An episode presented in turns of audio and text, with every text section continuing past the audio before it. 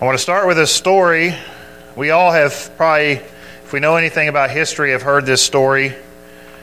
Um, many know the story of Dunkirk. Many know what happened at Dunkirk. But if you haven't, Dunkirk was a town that had a beachhead. It had a a a part that came out, and it made it where big ships could come and come into port. This place, during the Second World War, at the beginning, when Hitler had brought his blitzkrieg through Belgium and then into France, had trapped over nearly 400,000 men in Dunkirk. Their backs were against the wall. There was no hope of escape, nor victory at that time. So on May 26, 1940, there was an operation called Operation Dynamo. And in this operation, the British Army or the British Navy asked anyone who had a fishing boat, a, a boat of any kind, with a motor on it in England, of that side of England, the English Channel side, they asked them to come and rescue their soldiers. So that day, a thousand boats crossed the English Channel, some multiple times, to ferry across men. Their highest hope was to save 45,000. But on that day, 338,000 men were evacuated, British and French soldiers, from France from Dunkirk. And on June 4th, 1940, Churchill gave a speech that many of us have probably heard the end of. A speech that he had planned a week prior to that date. So he didn't know what was going to happen. He thought he was going to be describing even worse circumstances. So he goes into his speech. He talks about all that had happened, how they were hemmed in, and, and I'll, I'm just going to quote a few things that he says, talking about the situation that they were in.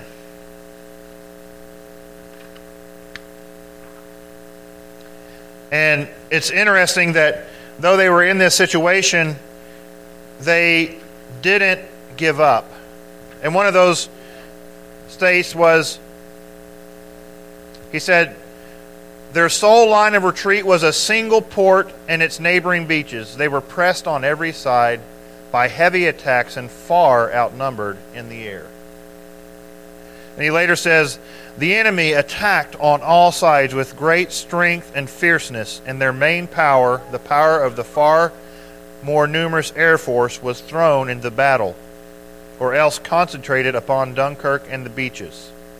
So just imagine there's three over almost 350,000 men on beaches like sardines just and you have bombers and planes from the enemy coming over to, to take life like sardines.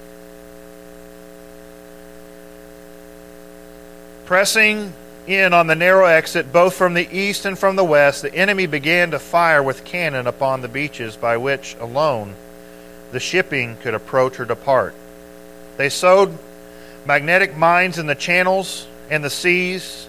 They sent repeated waves of hostile aircraft, sometimes more than a hundred strong, in one formation, to cast their bombs upon the single pier that remained, and upon the sand dunes upon which the troops had their eyes for shelter. Their U boats, one of which was sunk, and the other motor launches took their toll of the vast traffic which now began for four or five days, an intense struggle reigned. All their armored divisions, or what was left of them, together with a great masses of infantry and artillery, hurled themselves in vain upon the ever narrowing, ever contracting appendix within which the British and French armies fought. Uh, this this description describes a lot of what I think some of us have felt like. We feel like whatever we're going through that's us. The enemy's attacking from all sides. We, we feel like Is there any hope? Can we, can we come out of this victorious? Well, later on in his speech, he talks about, he says, talking about the saving of these men, he says, the Royal Air Force engaged the main strength of the German Air Force and inflicted upon them losses at at least four to one. And the Navy, using nearly 1,000 ships of all kinds, carried over 335,000 men, French and British, out of the jaws of death and shame, to their native land and to the tasks which lie immediately ahead. We must be very careful not to assign to this deliverance the attributes of victory. Wars are not won by evacuations. But there was a victory inside this deliverance, which should be noted. It was gained by the Air Force. Many of our soldiers coming back have not seen the Air Force at work. They saw only the bombers which escaped its protective attack. They underrate its achievements. I have heard much talk of this. That is why I go out of my way to say this. I will tell you about it. He goes on to talk about that.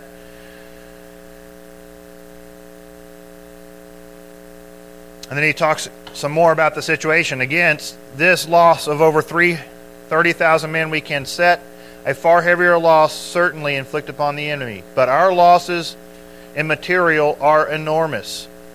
We have perhaps lost one third of the men we lost in the opening days of the Battle of 21st March 1918.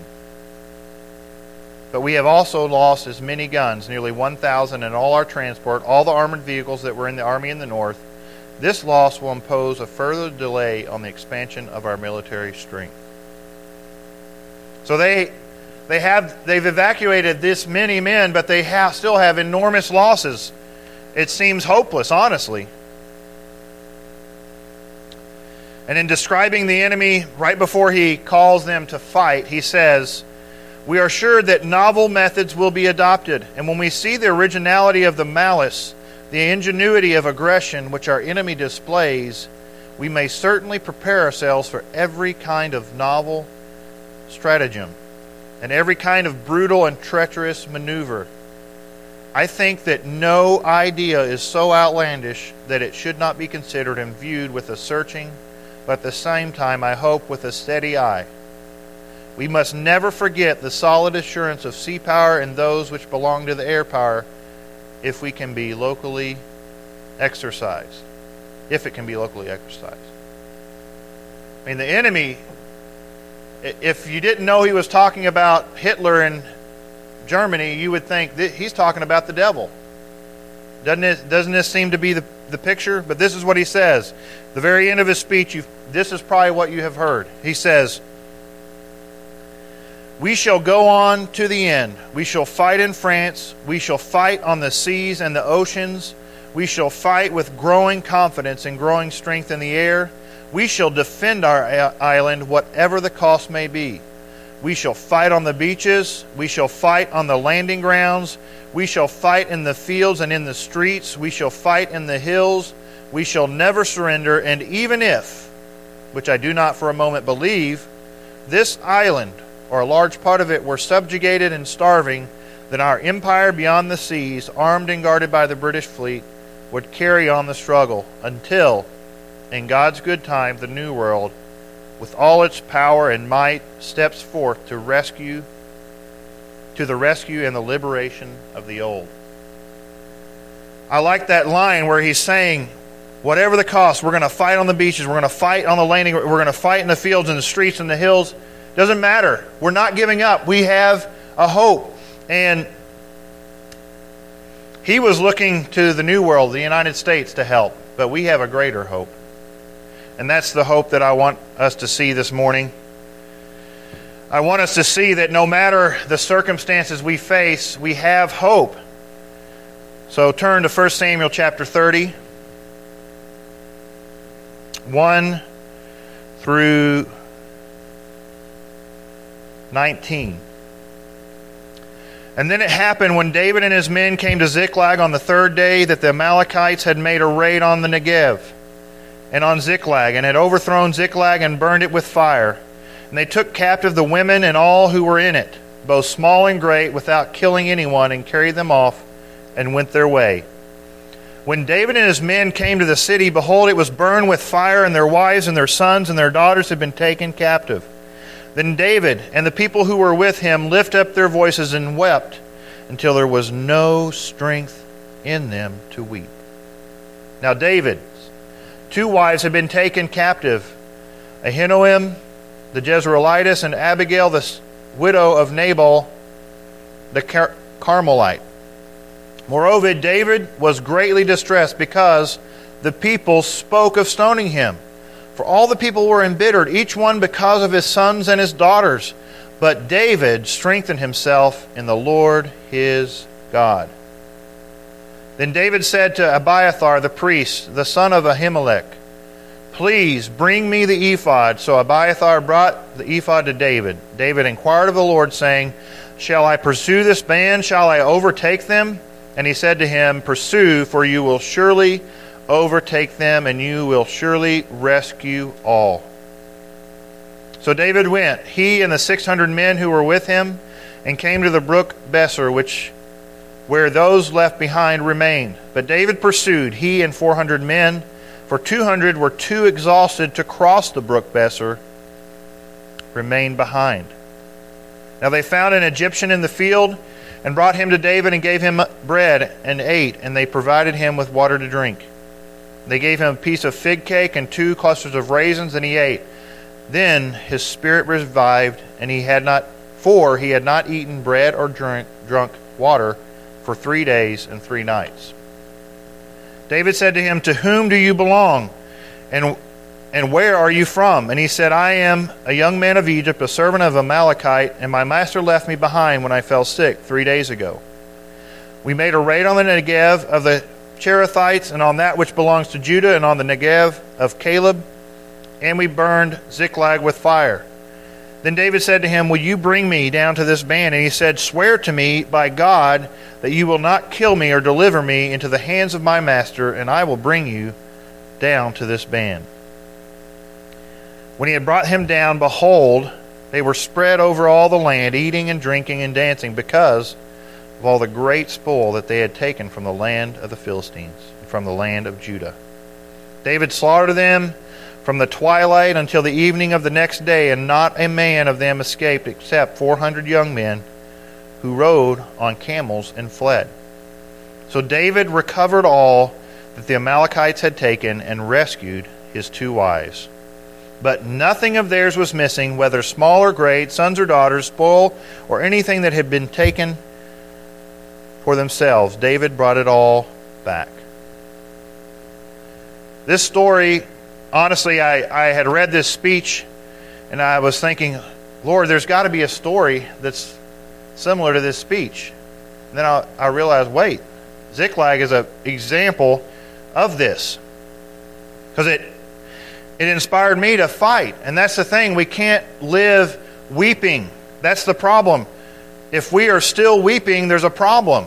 We're living in the past. We're living in what has happened instead of finding in God what we need. So, the context of this verse is really important. In chapter 28, we, we're seeing a contrast between Saul and David. In chapter 28, David has no way to contact God. No way of knowing who God is and talking to God. God will not talk to him. So what does he do?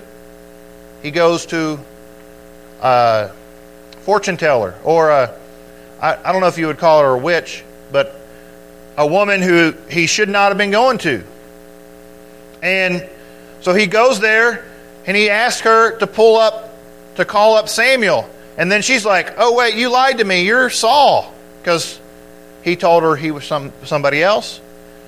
And Samuel's like, why are you calling me up? And he said, because God won't talk to me. And Samuel says, uh, why do you think I would talk to you if God won't talk to you? why do you think God's going to give you something through me if he won't talk to you? But then Samuel tells him that he and his son are going to die in the battle the next day. So even though he has this word, he goes out and fights the next day, and we don't see that actually till the end of this chapter. Chapter th- actually chapter 31, which follows. But and then verse 20 chapter 29 is the story of David. He's moved to Ziklag. He's run from Paul, or this is the last time he's run from Saul. The last time that he has decided, I can't stay in the land of my people. So he goes to Ziklag. He becomes friend with the king of Gath of the Philistines. And then the Philistine king says, Hey, David, we're going to go fight Israel in Jezreel, the Jezreel Valley. Come up with us and fight. David, shockingly, doesn't ask the Lord if it's okay to go. I have a feeling he was afraid if he said no, the king of Gath would get suspicious about all the lies he had told about attacking the people of Israel. But he goes up, he gets there, and all the other Philistine kings are like, um, Why is David here? He should not be here. Don't you remember the songs they sang? Saul will kill his hundreds, and David will kill his thousands. Uh, don't you realize that he, they were talking about us? Like, this David has been murdering us and has been, well, not murdering, but taking the vengeance of the Lord on him. But he's been taking us. Why? Why is he here? And so they say, send him home. We don't want him here because he's he's uh, we're afraid that he's going to turn on us in the midst of the battle. So, what happens at the end of chapter 28, 29, it says, Achish the king said to David, I know that you are pleasing in my sight like an angel of God. Nevertheless, the commanders of the Philistines have said, He must not go up with us to the battle. Now, then, arise early in the morning with the servants of your Lord who have come with you, and as soon as you have arisen early in the morning and have light, depart. So David arose early, he and his men, to depart in the morning to return to the land of the Philistines, and the Philistines went up to Jezreel. This hike was a long way. Why? We see in verse chapter 30, it took them three days. The third day they arrived. So they left at daylight, and we don't know what day of time of day they arrived on the third day, but apparently there was still light. But that tri- that trek was over 50 miles. So you have an army with armor traveling back for 50 miles in two, two and a half days. And it's not easy hiking. they they had to go up a mountain range, walking through some pretty hilly country. And they arrive at Ziklag, and what a sight they see. I, I, I can't imagine you, you've just been told you can't fight. It was the grace of God, of course, made the Philistines not want him to fight with them. But they get there, and everything's burned. Their houses are. I mean, can you imagine walking up to a field that used to be a home or a, a city burned to the ground? Nothing, just ashes.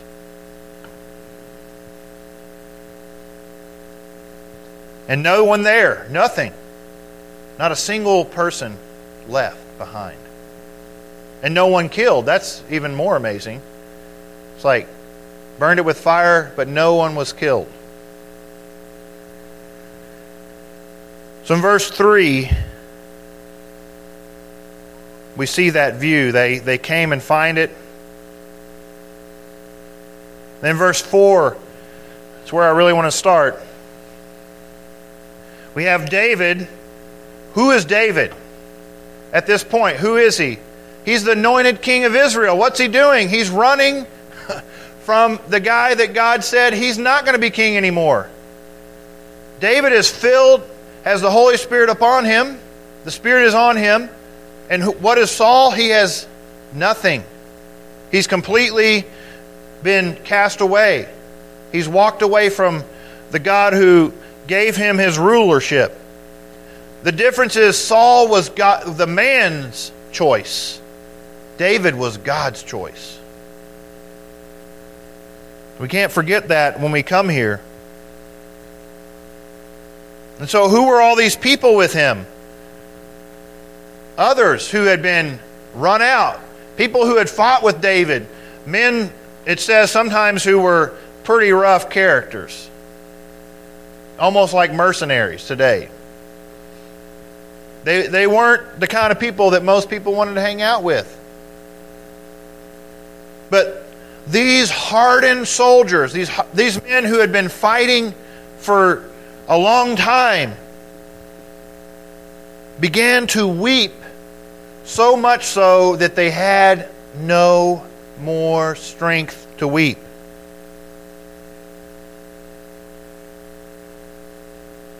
I can't imagine you you you see this scene, you see these men crying. There's no hope for us. Our everything's gone. We have no homes, no family, nothing. These hardened men weeping in the feet, middle of this wherever this town was. And I, I would guarantee you, and if you made a movie of this, that scene would be a compelling scene. You would say, There's no chance that they're going to have any hope in this movie. There's no hope here.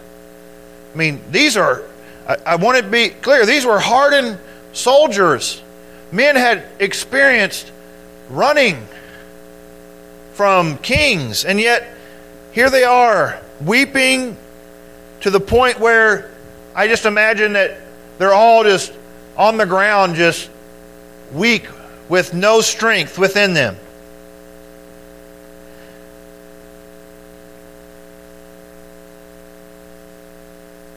It reminds me of Numbers chapter 14, where they come back and give the, you have the, the, the majority report of 10 versus the 12, the two who actually gave a good report of the land.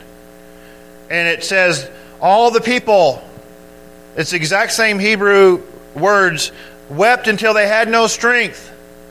And it's a similar result. They wanted to stone Caleb and Joshua and Moses. They wanted to blame Moses for the problem. These people, they began verse 6. So this, this didn't just affect the men, it affected David and his wives. His wives were gone too. It wasn't like he didn't feel the pain that they did. That's the thing. David had lost just as much as they had.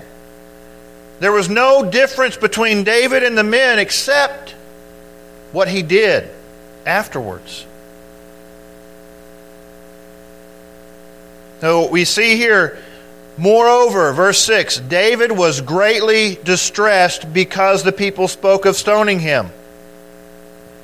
I know I would be distressed if I knew a crowd of angry, bitter, upset soldiers were about to pick up stones and stone me to death. Why did they want to stone him? It says, For they were for the people were embittered, each one because of his sons and daughters. They had had their most and only prized possession. They had been on the run. They didn't care about the houses, the city, but their children, their wives, the most valuable thing that they had on earth had been taken away.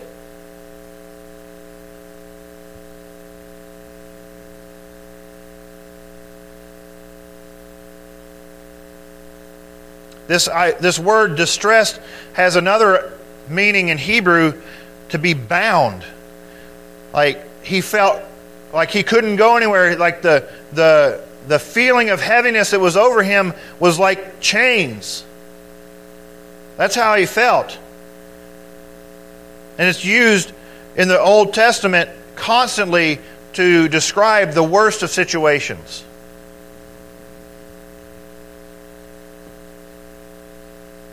But there was a difference between them and David. What happened? What did David do? It says, But David. When you see a but, that's a really good transition point. They're comparing the people who wanted to stone David with what David did. David strengthened himself in the Lord his God. David didn't go, look in a mirror and say, Man, I'm strong. He didn't try to make himself feel good. You're not as bad as everybody's saying. He didn't I mean there's so much that our world today says, well, if you need if you want to get past these troubles and trials and things you're going through, you just need to find it in yourself. If you find yourself, you'll be okay. No. If we find ourselves, we'll realize we need Jesus. If we actually do. Because it's only in Christ and His sacrifice on the cross that we can be strengthened to do and to overcome and to have the victory. We're not going to get those things back if we find our strength in our own ability. This is, honestly, I feel like this is the, the pits for David, the worst situation of his life at this point. The only situation in his life that I think could compare is when his son turns against him in the end of his life. That's the only time I can think of in David's life when he experiences worse than this moment. I mean, he is at the bottom of the barrel. He's scraping and he said, You know what? I may be at the bottom, but I have a Lord and Savior. This word, he, it's the same expression that we saw when I was doing Leviticus. The Lord his God. Yahweh Elohim. God had chosen David. He was God's choice of king. So David said, I'm going to him. He chose me. He's going to make it He's going to give me the strength I need. I, I, I thought about this verse and I, I, just thought about, man, there's so many Psalms. So I want us to turn really quick. Psalm 86. It's possible that some of these were written at this time. We're not going to read all of these Psalms. There's three of them. We're just going to read some sections of them.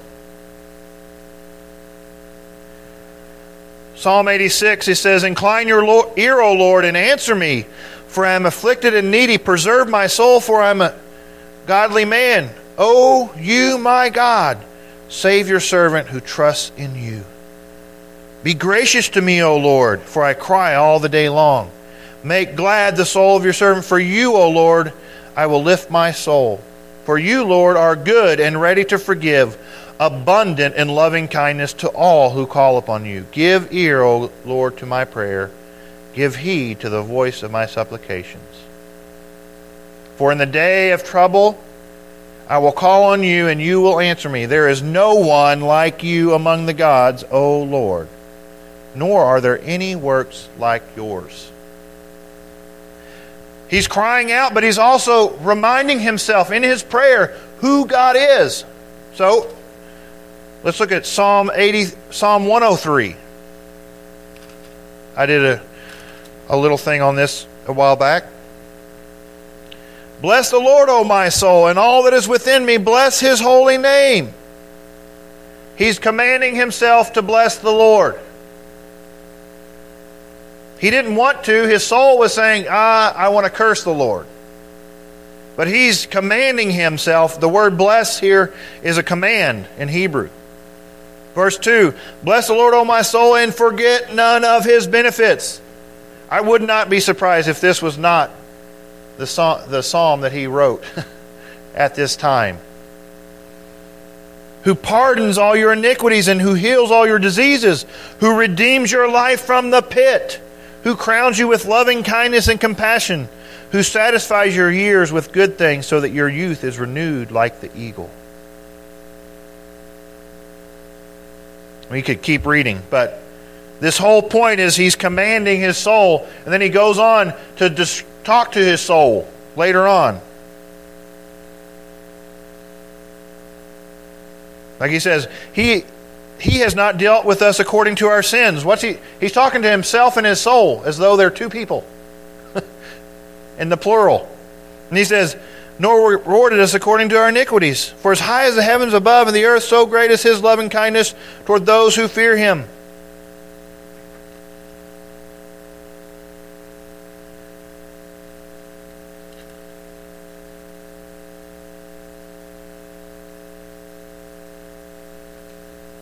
And lastly, Psalm 43.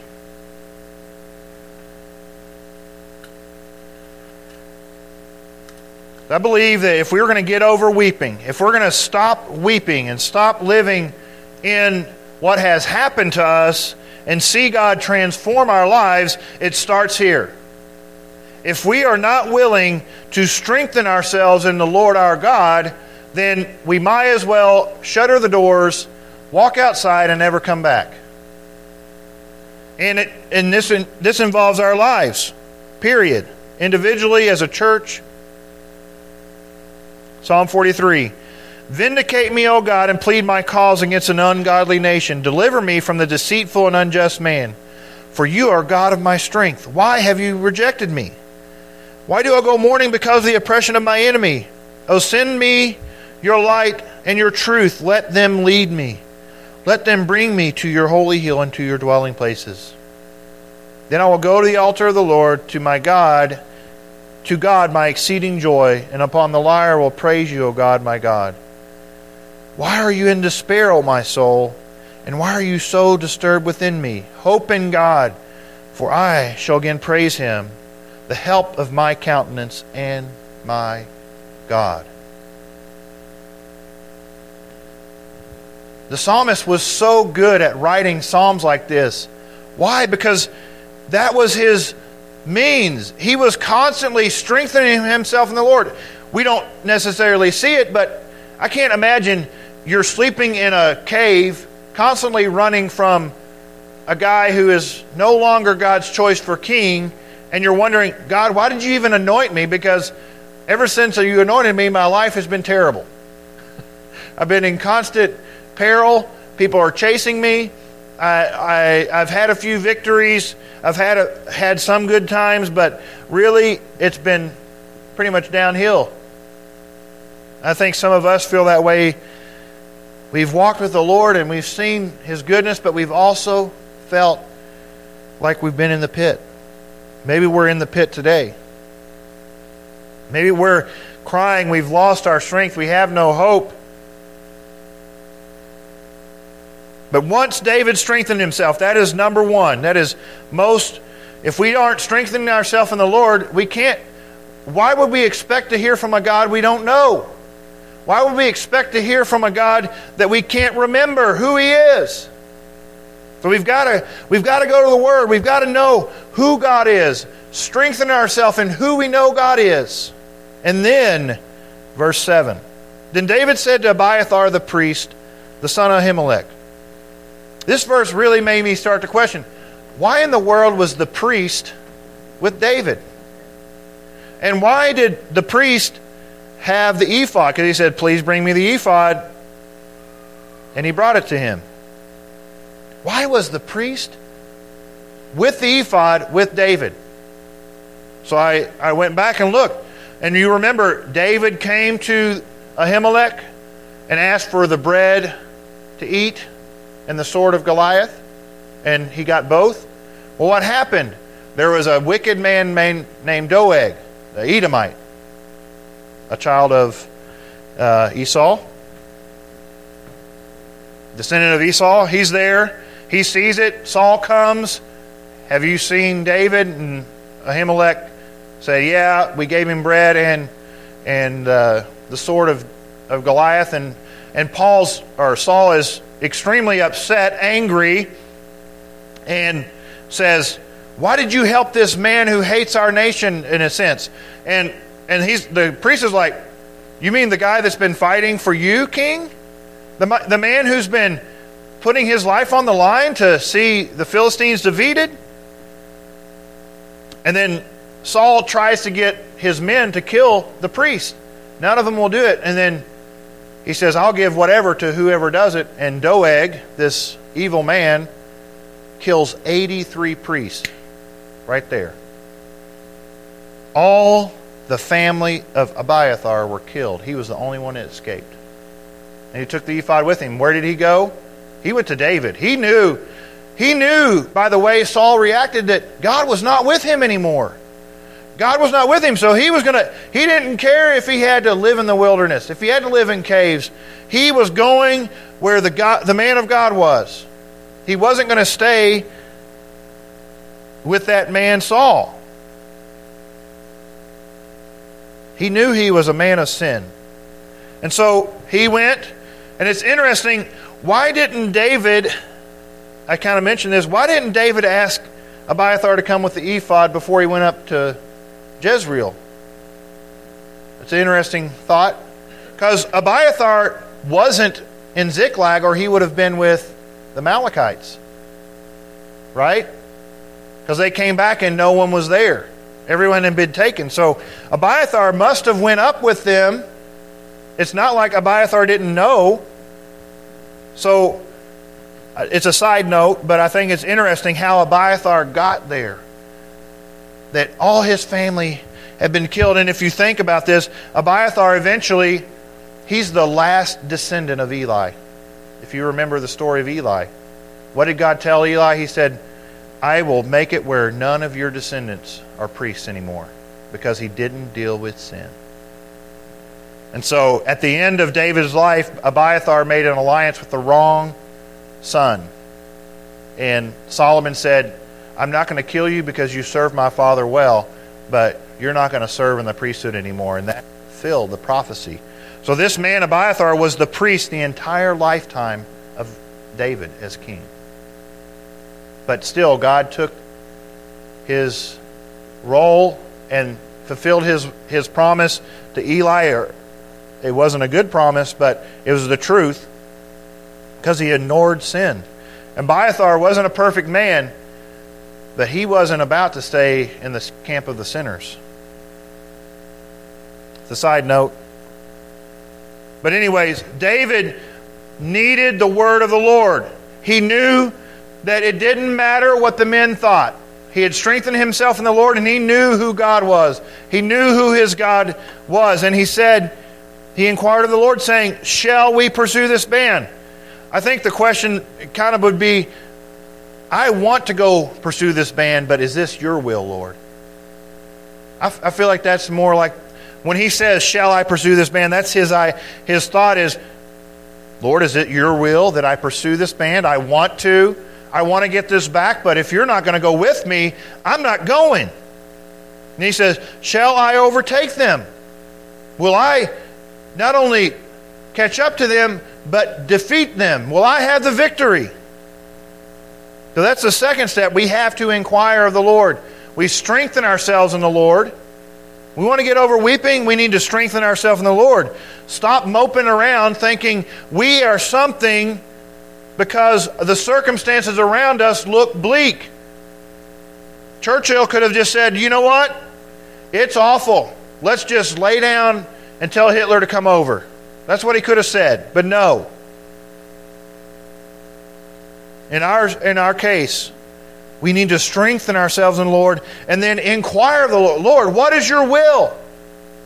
We know you are a great God. Why are you doing what you're doing? Why am I going through this terrible time, whatever it may be, whether it's physical, a spiritual situation, emotional, whatever it is, why am I going through this? And guess what happened? He had strengthened himself in the Lord. He had inquired of the Lord, and the Lord answered him.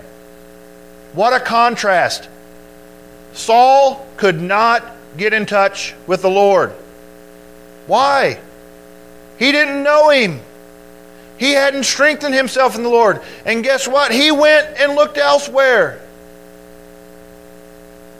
But here, David seeks the Lord and he finds him. And what does God say? He says, Pursue. That's affirmative, yes. And he says, For you will surely overtake them, and you will surely rescue all. In the Hebrew, the word surely is actually like overtaking, you will overtake. That's how you say it. In the Hebrew, they put, they use the verb like an adjective in front of another verb. So it's like overtaking, you will over, or it would kind of be better like overtakingly, you will overtake. It'd be kind of like victoriously, you will conquer. It's kind of the same idea. Like he's saying, there is no chance that you won't.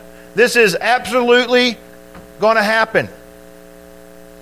And then when he says rescue, rescuing, you will rescue all. This is like in, in the Hebrew language, this is like the most affirmative way that God spoke to his people when he said something was going to happen. He would, he would use two words, one like an adjective and the next one as a verb. I, it's interesting to me. I like grammar. I know that sounds weird, but it, it makes it clear to us that God is going to give him everything back. Yeah, he doesn't have, his house is not going to appear on his way back. I will say that. His, his house isn't going to come from the ashes. But God is going to give him everything back that was taken, including his women, his wives, and then the wives and children of those that are with him. So David has inquired of the Lord. He's strengthened himself in the Lord. He's inquired of the Lord. It's time to fight. That's the third point. We have to fight. We can't just get strength in the Lord, talk about who, how great God is, inquire of the Lord, and just sit down. That's not worth it. We have to fight.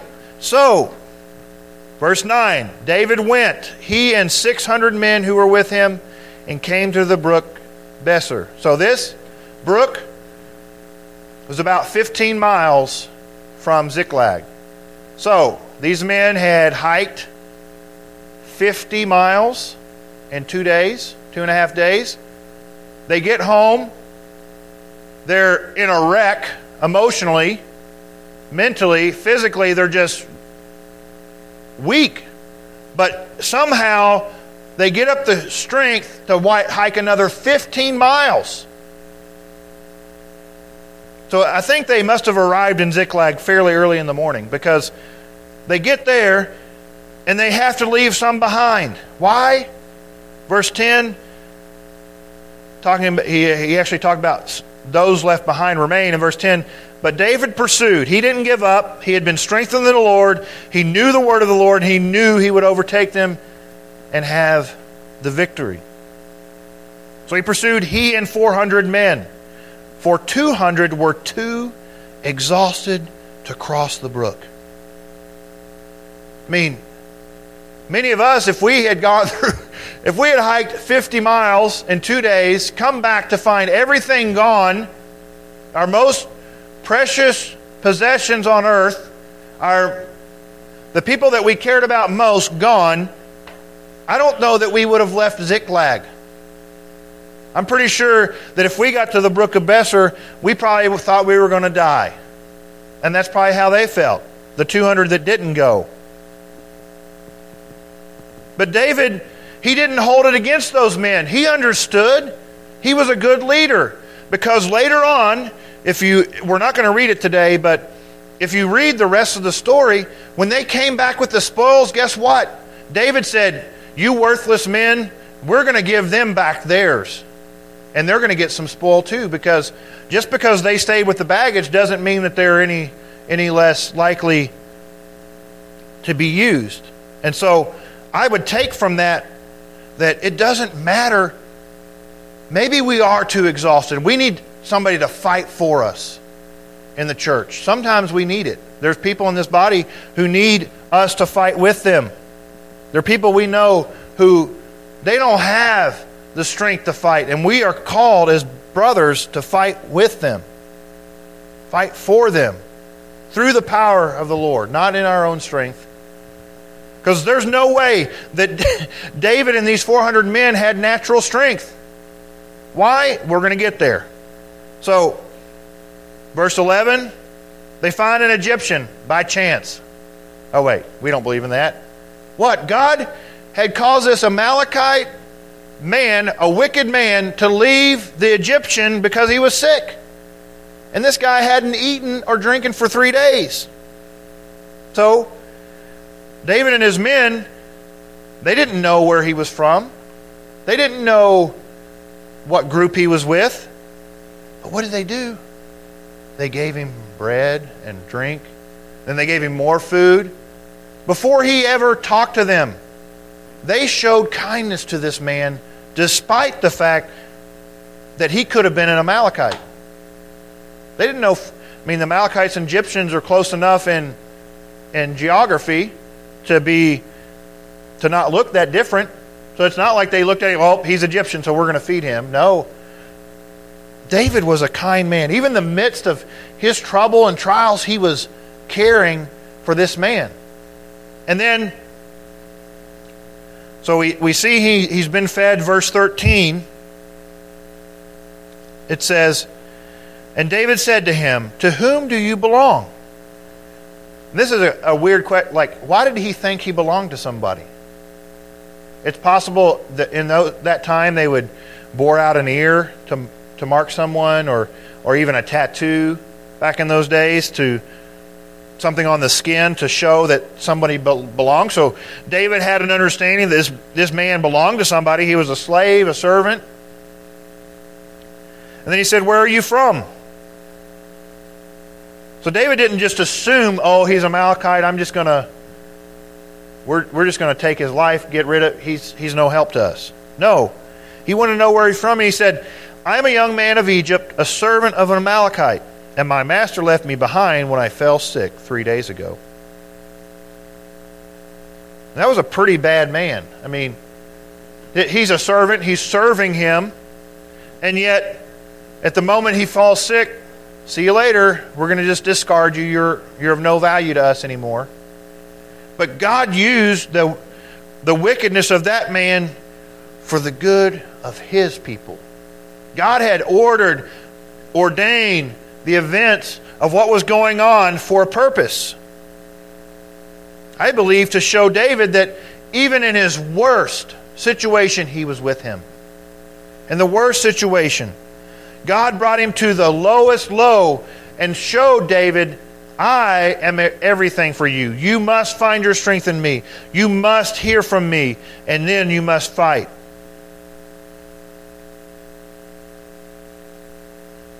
And then he also told him about what had happened. He said, We made a raid on the Negev of the Cherethites, the Philistines. So the Amalekites were notorious for attacking the weak. They were kind of like the lions in Africa. They, they, they wait to see who the straggler is and then they pounce on them. Who's that remind you of? Satan.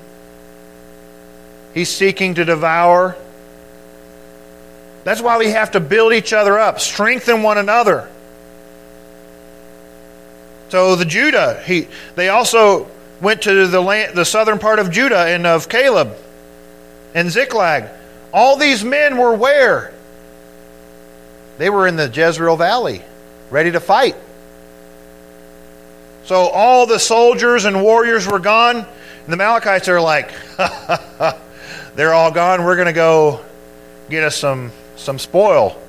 Go get us a new wife and some new children, some slaves, some food, some cattle, sheep, they went up to take advantage. Their guard was down, no one to protect them. They were oppressing the helpless, the victims.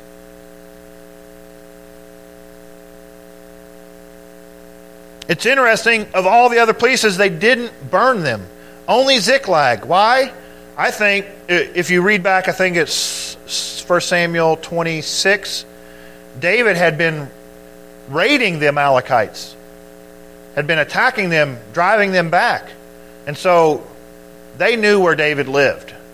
And when they knew that David was gone, they're like, we don't like da- we're afraid of David when when he's there, but if he's not there, then we can go in our spoil and and uh, we'll be good. We just get in and get out, and we won't have any problems.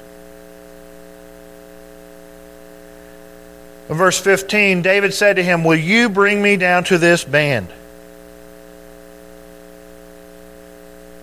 He asked him, he didn't say, Hey, you're going to show me where this group is. He, he realized he had a desire to ask him to do that. And he said, and the, the, the young man replied, He said, Swear to me by God that you will not kill me or deliver me into the hands of my master, and I will bring you down to this band. And this is really interesting. He didn't use the name of an Egyptian god, he made him swear by Elohim. He knew the God of Israel. He knew who the God of David was. It wasn't a it wasn't a question of who was the powerful God. He didn't say, "Swear by my God, the Egyptian God." He knew that that was a useless God. He didn't say, swear by this Amalekite God. He said, swear by your God. Why? Because I know God is with you. The Amalekites knew God was with David. That's why they attacked while he was gone. Swear by your God. And apparently he did because verse 16, when he had brought him down, it's pretty much implied David said, Yes, I'm, I'm not going to give you back to that slave holder, and I will not kill you. So, when he had brought them down, behold, I like this behold here. I think it's really uh, helpful because it kind of gives us a picture of something. It's kind of like, can you believe it?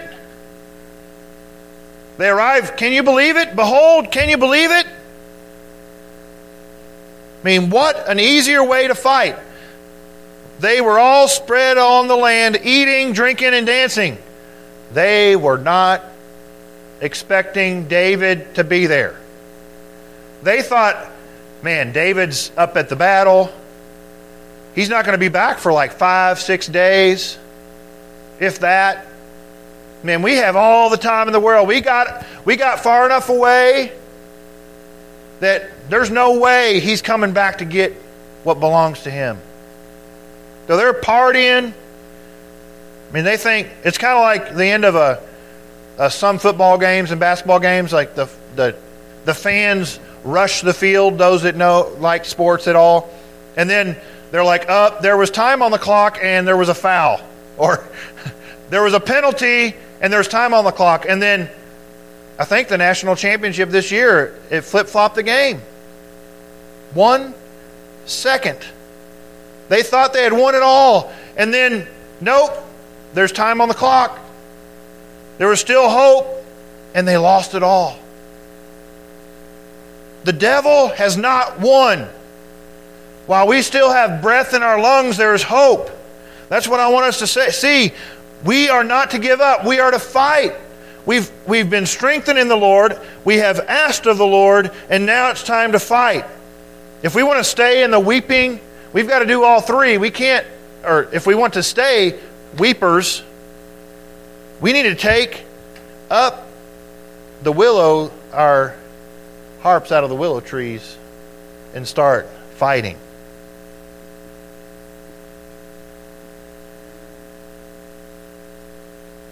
So they're eating, drinking, dancing. I mean, they're, they're having a good time.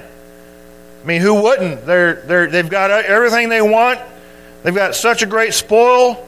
All that they had taken from all these different people. I mean, that was a successful victory. They thought they had, they had won a few battles, but they hadn't won the victory. That's the difference. Satan may have won some battles here in our lives, but he hasn't got the victory. Why? We have eternal hope. Those that we've seen pass on to the other side, they're not moping. They're not crying, oh no, what happened to me? No, they have the victory. We don't understand it. I absolutely see that. But we have a hope, eternal hope. I want to fight. I hope we do. So, just in case you thought David and his men had natural strength, this is what happened. Verse 17. David slaughtered them from the twilight until the evening of the next day. Now, I don't know about you, but if I had hiked 50 miles, found my wife and kids gone, and then hiked probably we don't know from the Brook Besor to where they were encamped, but let's say that they had to hike another 20 to 30 miles to find the people.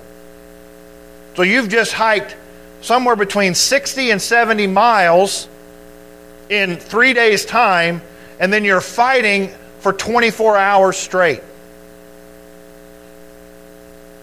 If you think that was in the strength of a natural man, we've missed it. God empowered David. He said, You will surely overtakingly take them, overtake them, and you will rescuingly rescue them. You're going to get it all back. Why? Because God is with him. He had found his strength in God. He had heard from God. And so he went out and fought with the power of God. And what happened? They killed everyone but the 400 young men who had camels and ran off. It's even inter- interesting here. David would have never had to fight the Amalekites if Saul had obeyed God. Because God had told Saul, kill them all. And Saul said, uh, we, we want to save a few of them. So David would have never had this trial if Saul had been obedient, had cut off the sin.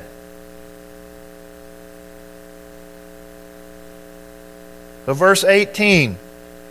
So David recovered all. I mean, that's. God's word was true. All that the Amalekites had taken and rescued his two wives. And then, just in case you didn't believe it, verse 19 he says, But nothing of theirs was missing. How in the world did that happen? How is that possible? Nothing was missing, whether small or great. It didn't matter the size, it didn't make a difference. Sons or daughters, spoil or anything that had been taken for themselves, God, David brought it all back. So nothing that was taken from Ziklag didn't return with David. Everything that was taken in Ziklag was returned. God, in his everlasting knowledge, allowed David to go through the most difficult time in his life not three days before he was crowned king of Judah. Isn't that incredible? The biggest turnaround in David's life, he was on the, the crux of killing and fighting against his own people. Not Three days before all this went down in Ziklag, he comes into the pit of his life, the worst situation that he had faced up to that point, not three days before he was crowned king of Judah. Because it says, if you look in, in, uh, in chapter 31, sorry, uh, it's actually 2 Samuel chapter 1, verse 1. It says, Now it came about after the death of Saul, when David had returned from the slaughter of the Amalekites, that David remained two days in Ziklag. On the third day, behold, a man came out of the camp from Saul with his clothes torn and dust on his head, and he came out. When he came to David, he fell on the ground and prostrated himself. Then David said to him, From where did you come? And he said, I have escaped from the camp of Israel. David said to him, How many how did things go? Please tell me. And he said, The people have fled from the battle, and also many of the people have fallen and are dead. And Saul and Jonathan, his son, are dead also. So, not long before David is made king of Judah and then eventually king of Israel, he goes through the most difficult time. God was preparing him to lead his people. Do you think David forgot this moment? Do you think David forgot at the moment when he thought it was all lost? His most precious possessions, the people he loved the most, had been taken from him. Everything that mattered to him was gone. But God recovered it all. And it was all in him. David had strengthened himself in the Lord. He had inquired of the Lord, and he fought in the power of the Lord. If we want to have the victory, we have to find it in Christ. There are so many examples, and the greatest of all, Christ on the cross. The devil thought he had the victory. But Jesus, when he died, he said, It is finished. Right? He knew the truth, but it took three days for his disciples to find out that it was true, that Jesus had the victory over the devil. It felt like the worst night of their lives. They all walked away. But Christ, on Resurrection Sunday, rose from the dead, and he didn't just rise from the dead. When the when the, the women came and found him, he said, Go tell the disciples and Peter that I'm alive. Meet me in Galilee.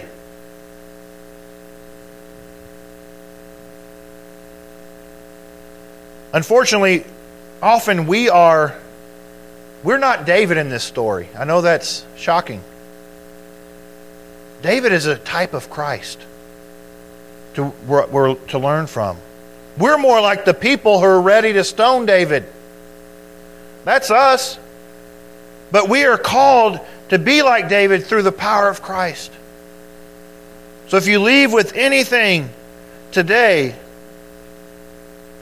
if you want to stop weeping and living in despair, you've got to strengthen yourself in the Lord. And then you need to inquire of the Lord, what is your will? How am I to overcome and to re- regain what the devil has taken? And you know how that's going to happen? You know how we're going to overcome? We got to start fighting. We can't sit in our seats and hope that something's just going to happen. Once we know the will of God, we need to fight for it. Because He is with us.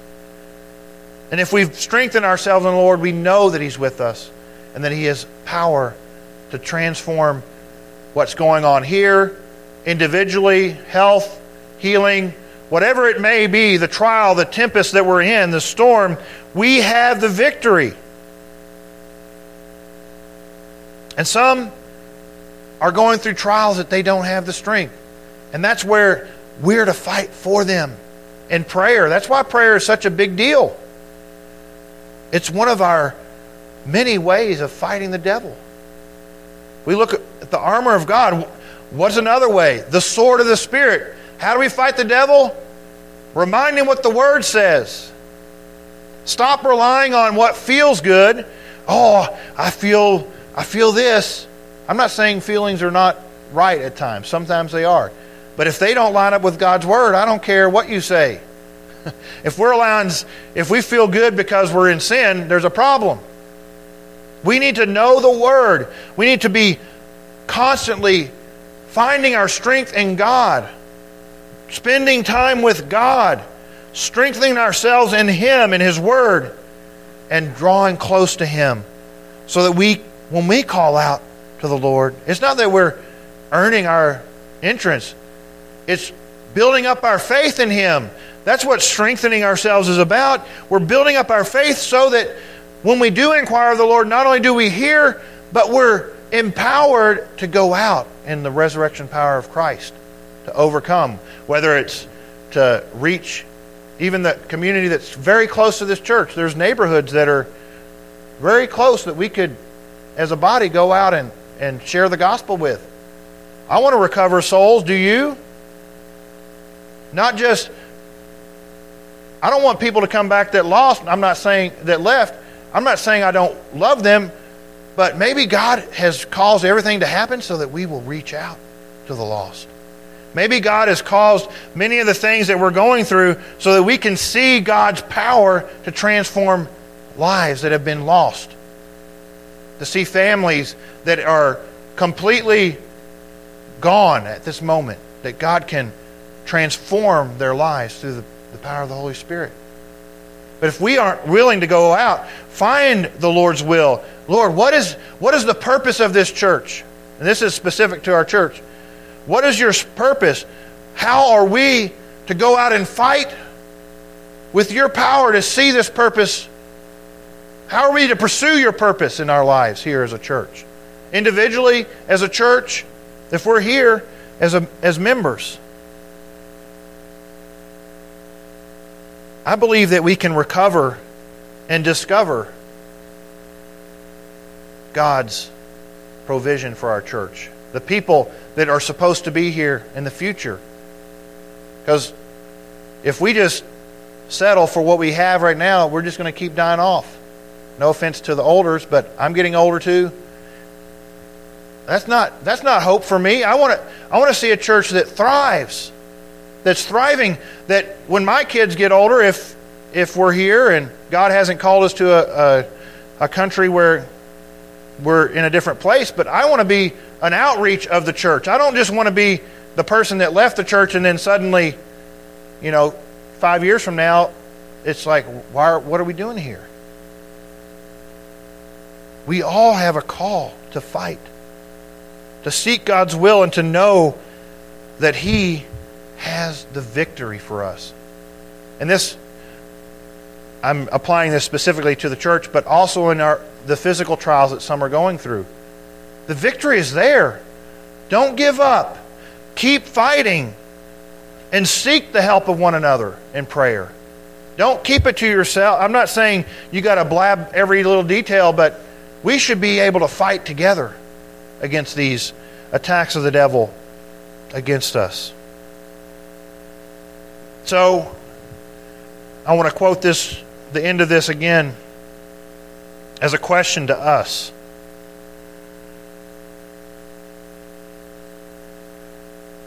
Will we fight on the beaches? Will we fight on the landing grounds? Will we fight in the fields and in the streets? Will we fight in the hills? Are we going to surrender? I pray we don't. I pray that our answer is yes, I'm going to fight, whatever the cost. I'm going to fight on the beaches. I'm going to fight on the landing grounds. I'm going to fight in the fields and in the streets, and I will fight in the hills. I will never surrender. I'm not giving up. I hope you aren't. The story of some of you know Joshua Harris turning his back on God. That's a sobering thought. A person who seemed to have a relationship with the Lord has said, My wife and I are getting a divorce. We're walking away from God. And this isn't new. This is, we all have seen this happen with high profile, low profile. Doesn't matter the, the profile of the person, but walking away. I'm not surrendering. I don't care how bad it gets. By the power of Christ in me, I'm going to fight to the end. So I pray that you will and that God has encouraged you and if, if needed, convicted you that we need to be strengthened in Him. We need to hear from Him, and we need to fight. So I'm going to pray, and I don't know if there's a, a song to be sung, but if there is, then we'll sing it together.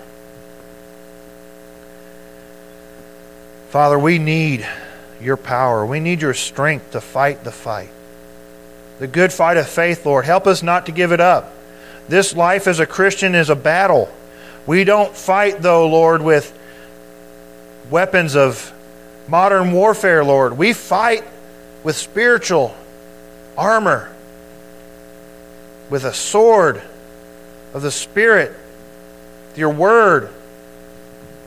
And Lord, we desire today to have the victory, to fight the fight, and to know your will, Lord. Guide us as a church Guide us individually. Let us see the power of your Holy Spirit in our church, in our lives. That we'd see the sick healed, the lost saved. And not only saved, but discipled and, and growing in their relationship with you. Lord, help each of us to see our role in this church. And Father, just thank you for giving me this word today. I know it was from you. I know it wasn't something that I came up with. And I just pray, Father, that we would be moved to worship you with our lives. We just pray this, Lord, in Jesus' name. Amen.